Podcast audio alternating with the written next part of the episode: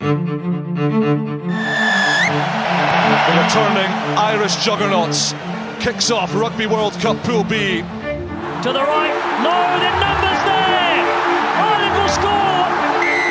They kept it alive, they kept going, and Ireland sailed past 80 points. The Rugby World Cup has reached the quarter final stage, and Ireland is in the mix, playing New Zealand on Saturday evening in Paris. Andy Farrell's team is on a 17 match winning streak, and that tally now includes not just surviving the group stage, but topping its pool. And remember, Pool B was called the Pool of Death, and it meant Ireland facing reigning champions South Africa. Ireland lead 13 8. They've defended superbly.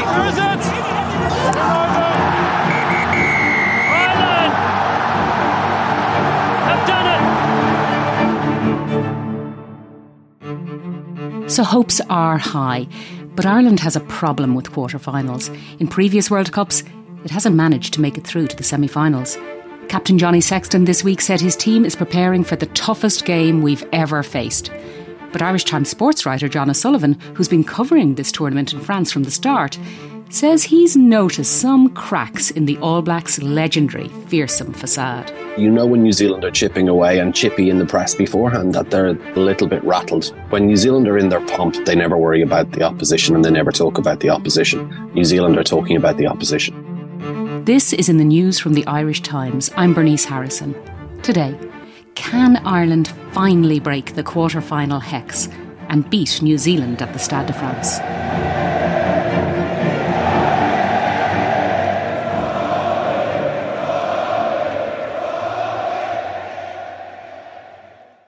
John, when we last spoke, you told us about Ireland's group called the Group of Death, and the challenge we had to qualify. The group is now over. It's fair to say things went well. Remind us what happened.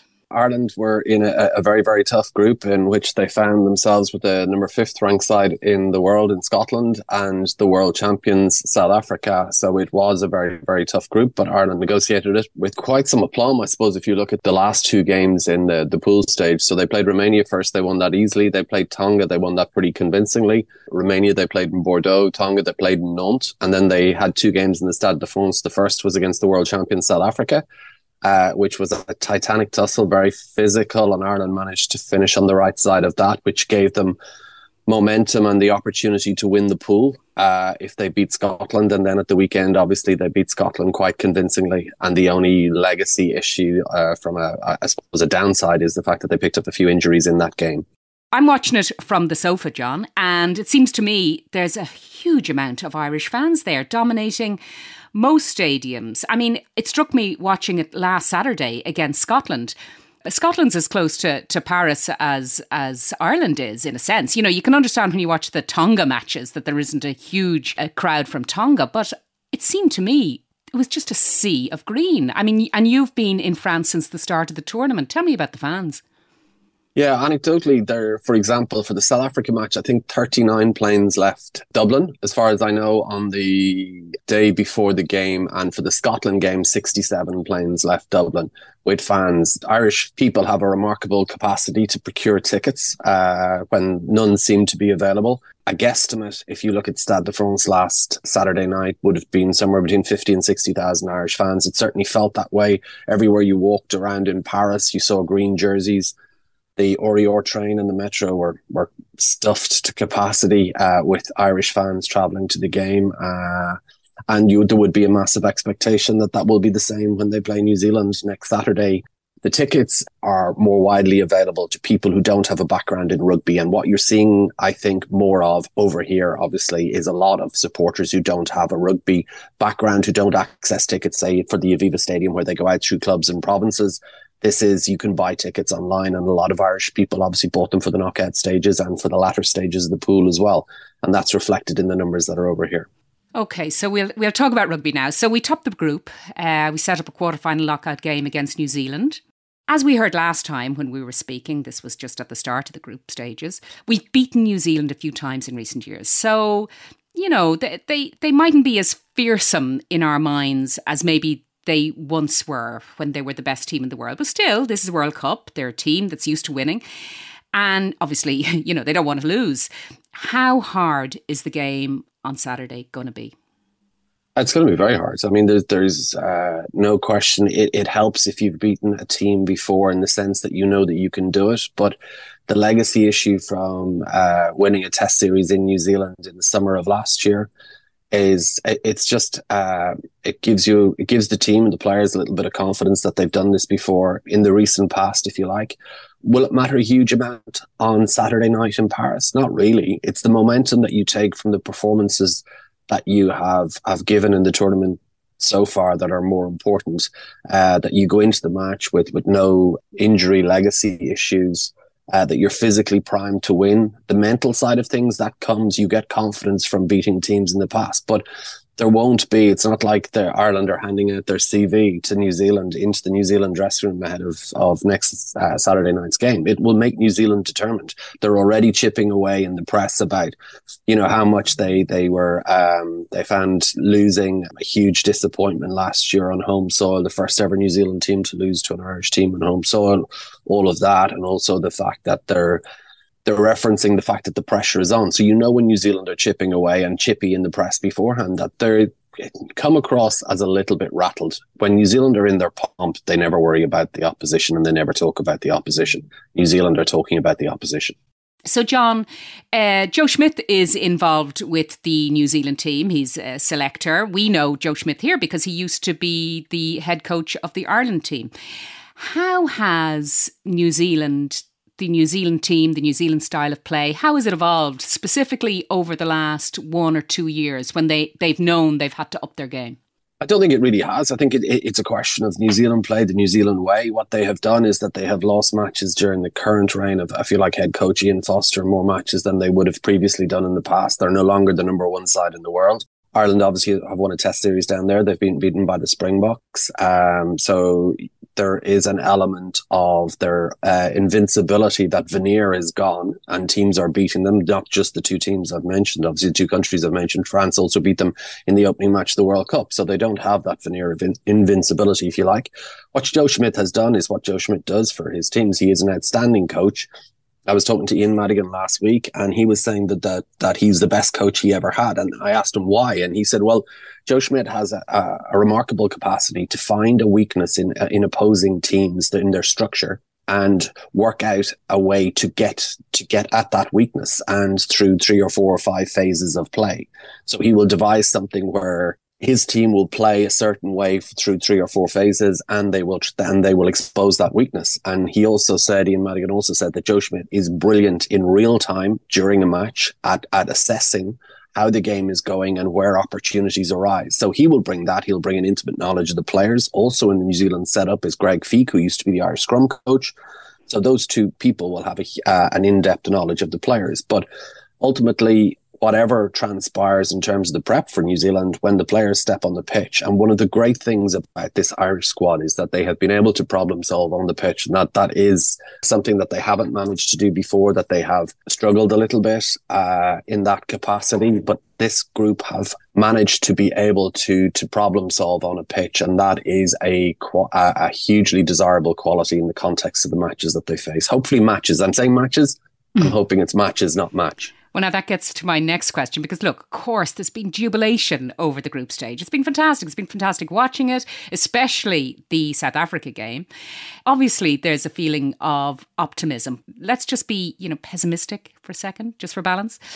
Was there anything in our performance during the group stage that made you worry about greater challenges to come? Uh, yeah, I think you, I think don't think Ireland have played to their capacity. I think they've played very well in patches in matches.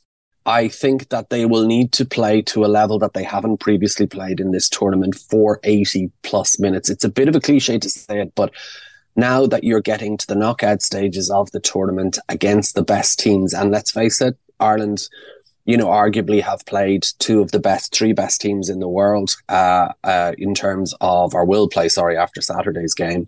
So, yeah, they have to play. There are wrinkles in their performance where they need to be better. They need to be as good as they can be uh, to win on Saturday night in the Stade de France. John, I have two questions about the team selection. One is, it seems to me that Andy Farrell announced the team 24 hours ahead of his expected announcement. He announced it on Wednesday instead of Thursday. What was that about? Is that a tactical thing? What's that about?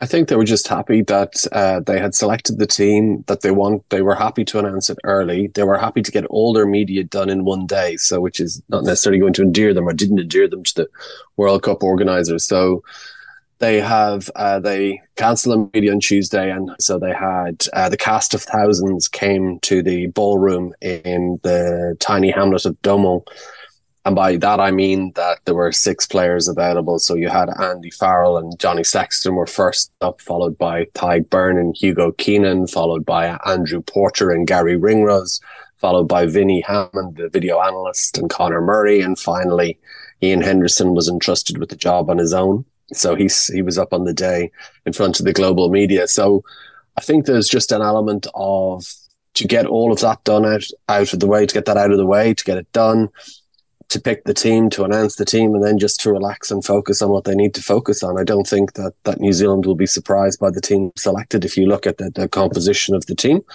So uh, they obviously felt that they could get that done at an early stage during the week and then just settle in and concentrate on, on kind of uh, preparing for the match. So let's look at the team. What's the shape of it? Well, there were injury concerns in relation to the two wings, Mack Hansen and, and James Lowe, after uh, last weekend, in which both went off for different reasons. Uh, Mack Hansen suffered a HIA, a head injury, during the and went off for a head injury assessment, I should say, during the game, and then came back on and felt his calf, so he was immediately taken off. James Lowe got a a something in the eye basically and his vision was restricted and he was removed at half time so they would have been the two uh, major concerns in, in terms of, of what happened in the first half and the reshuffle. Both of those have been passed fit. James Ryan um, suffered damage to his wrist, was sent to see a specialist. Um, there are pictures, or there were pictures of him returning home but he's back with the group as far as I know. And he and Andy Farrell confirmed that he would be available for next week. He won't be available for this match. So young Joe McCarthy, 22 year old second row from Leinster, is drafted onto the bench, as is Jimmy O'Brien. Both Robbie Henshaw and Keith Earls are not fit enough, weren't fit enough, sorry, to be considered. Jimmy O'Brien had a bit of a shoulder issue arising from uh, something earlier in the tournament, and he is now fit and he takes his place on the bench and everything else is as is, if you like. So the big changes are on the bench. Yes, the only changes are, are on the bench as such. Yeah. Ireland looking for possession. Ringrose slices Scotland open. Hansen, James Lowe for the corner. I'll continue my conversation with John O'Sullivan after this short break.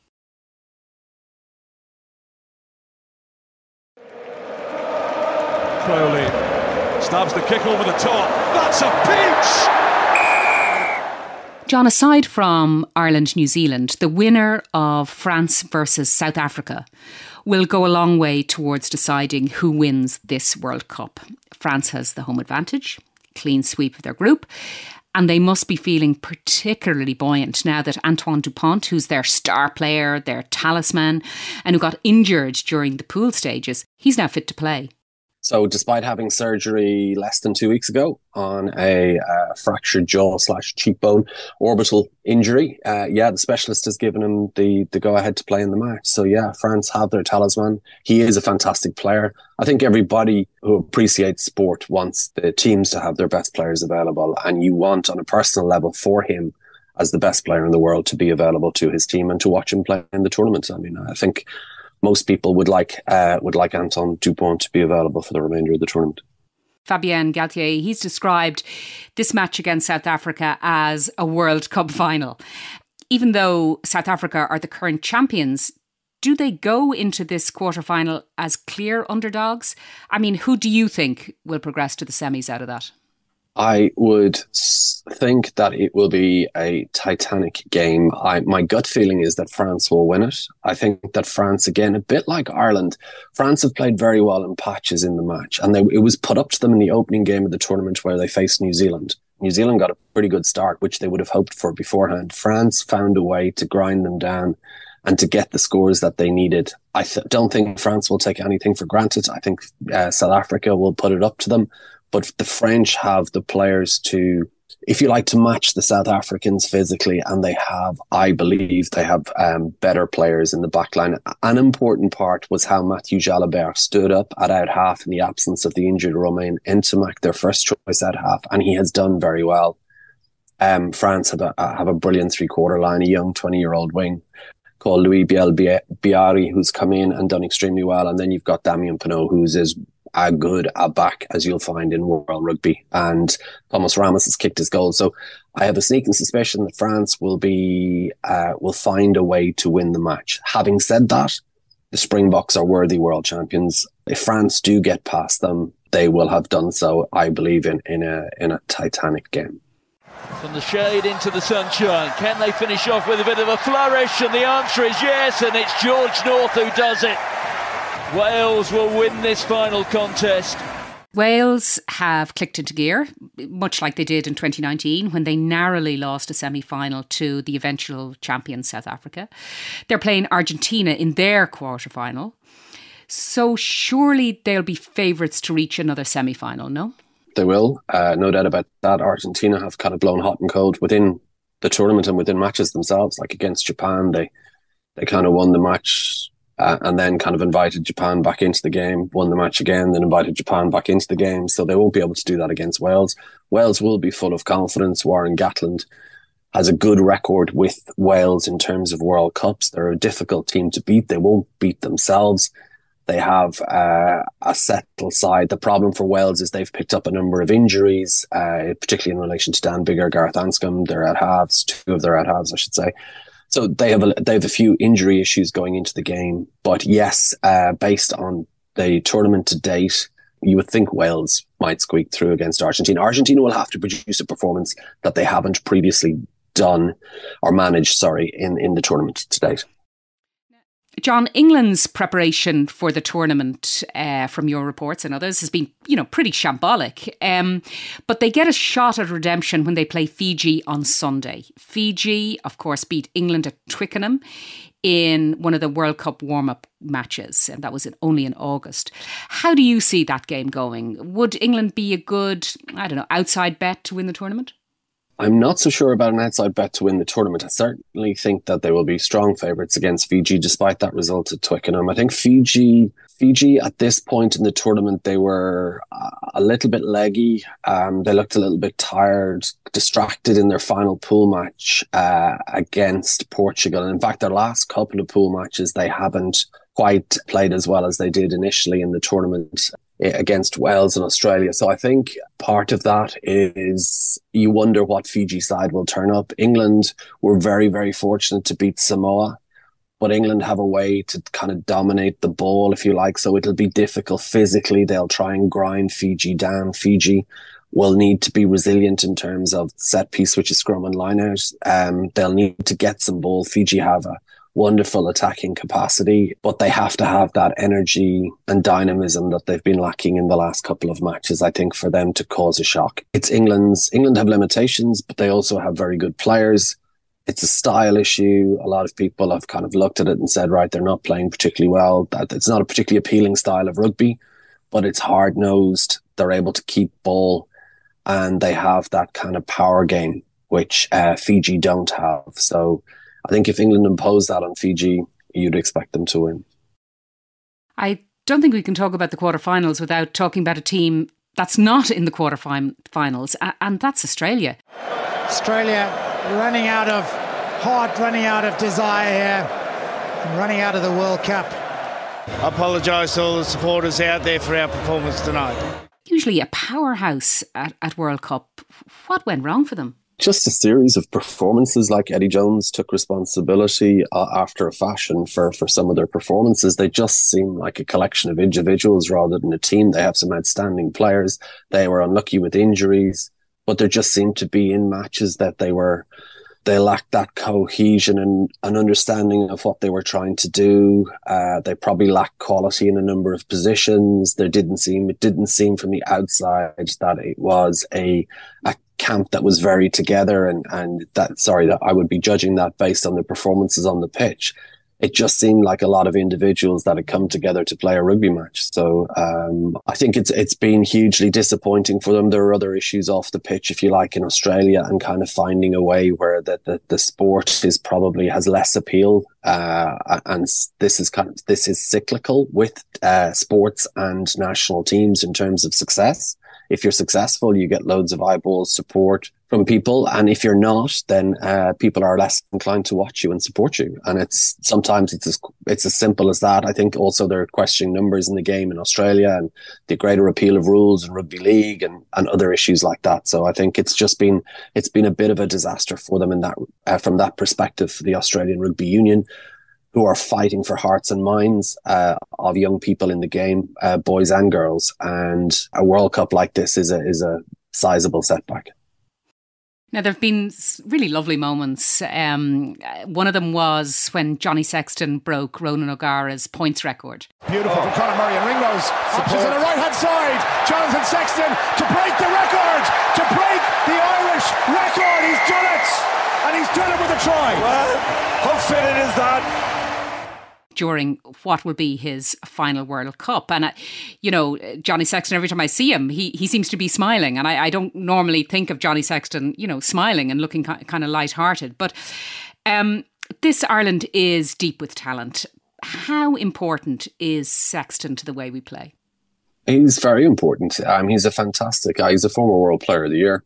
Um, he loved the fact that I put in the word former. Uh, yeah, he's that standard. So uh, he's very important to the team. He makes the team tick. You look at the Scotland game, it's the little moments of quality that he adds, kind of straightening running lines, facilitating other players, kicking his goals, uh, you know, making tackles, providing a structure, all of these things that are are so so important uh, and he provides leadership as well that's the other thing you know it's it's what he does as much as what he says and uh, his teammates take confidence from his presence there. And they know that, that he has played so many high profile games at the highest level and, and kind of stood out in those matches. And not just, it's one thing playing in those matches. It's another thing being able to control, manage games. And he has done that so many times for Ireland, for the Lions, for Leinster. He's an outstanding rugby player, and it is remarkable given his age that he continues to perform at the level in which he does. And yes, he's integral to the way Ireland want to play. Um, um, so he provides a lot of what Ireland will need if they're to go on and win on Saturday. He has been a key performer and continues to be. John, another great moment, an emotional one, it must have been amazing to be in the stadium for it, was Peter O'Mahony leading the team out last Saturday against Scotland because the match was his 100th cap playing for Ireland. Look, it's a remarkable achievement. And he's been playing exceptionally well this tournament, hasn't he? Well, if you if you were looking at a wish list for your hundredth cap and you were dreaming about it the night before, you would probably settle for Peter O'Mahony's performance on Saturday against Scotland. He did everything that his team required of him, and, and that's very important to him as a person. It's not just an affectation when he speaks about he's quite uncomfortable in, in media circumstances. I think he'd rather do anything, including the gardening and uh, various other things that he seems to to kind of put on on Instagram rather than face the media. He was br- he was brilliant on Saturday. You know, from his line at work, uh, both on Ireland's ball and also in in nicking a couple of Scottish throws. His work at the breakdown. He's a world class trash talker, as he uh, as he showed in a couple of occasions when he he reminded the Scots players, individuals, of one or two things. They were in the press beforehand saying they were going to knock us off our uh, our winning streak and how they figured us out and worked us out, and um, I don't think they did tonight. He's another leader who leads in terms of what he does. He adds huge value uh, in that respect. There's a bit of a cliche or a phrase that you know he's the bit of the dog in him as well. You need that. You can't have everybody who just loves to you know get a touch of the ball, play in the wider channels. You need people who get in nitty gritty, put their bodies on the line for their teammates, and he epitomizes that. He has the qualities to play out wide and he has the handling skills and the pace and, and other skill sets, if you like, to play the game but when it's required, and it's often required during the game, he is he's at the epicenter of, of where the, the, the kind of physical work is has to be done along with his back row teammates Josh van der Flier and Caelan Doris. John, the last time we talked, it was just before uh, the group stages, as as you were heading off to France, and we talked about the fact that Andy Farrell had picked a squad where there was quite a number of younger players who hadn't had a lot of, you know, the big match day experiences. How have they performed? I think they've performed well in the context of the team. Uh, um, they haven't got as many chances, if you like, in some cases, but the team has functioned and performed very well across the pool matches. Um, the important thing here is that, that the pool matches have been been a stepping stone to a quarter final, and Ireland need to continue to play well. So the pool stage is an investment in in getting some momentum uh, and confidence to take into the knockout stages. Next Saturday night in the Stade de France, Ireland can, for the first time, make a semi final and take a huge step forward with a talented group of players who have come together over a 17 match winning streak and provided some great sporting moments for the Irish public. So I think what they have done has been great. What the young players have done, they fitted into the group. The group now has to take a major step forward and that is doing something. It's it's not per se about thinking about playing a quarter final. It's simply finding a way to beat New Zealand, who are a team that's standing in their way, who they have beaten before, obviously in in, in recent times, and have a better record against them, if you like, over the last couple of years. So it's it's beating New Zealand as much as it is winning a quarter final. The focus is on New Zealand. The focus isn't on this. Will we will make history by getting to a semi final if that is the focus, it distracts from what you need to do to win a match. And, and what they're focusing on is winning a match. And I have to ask you to put your money where your mouth is. Who's going to win?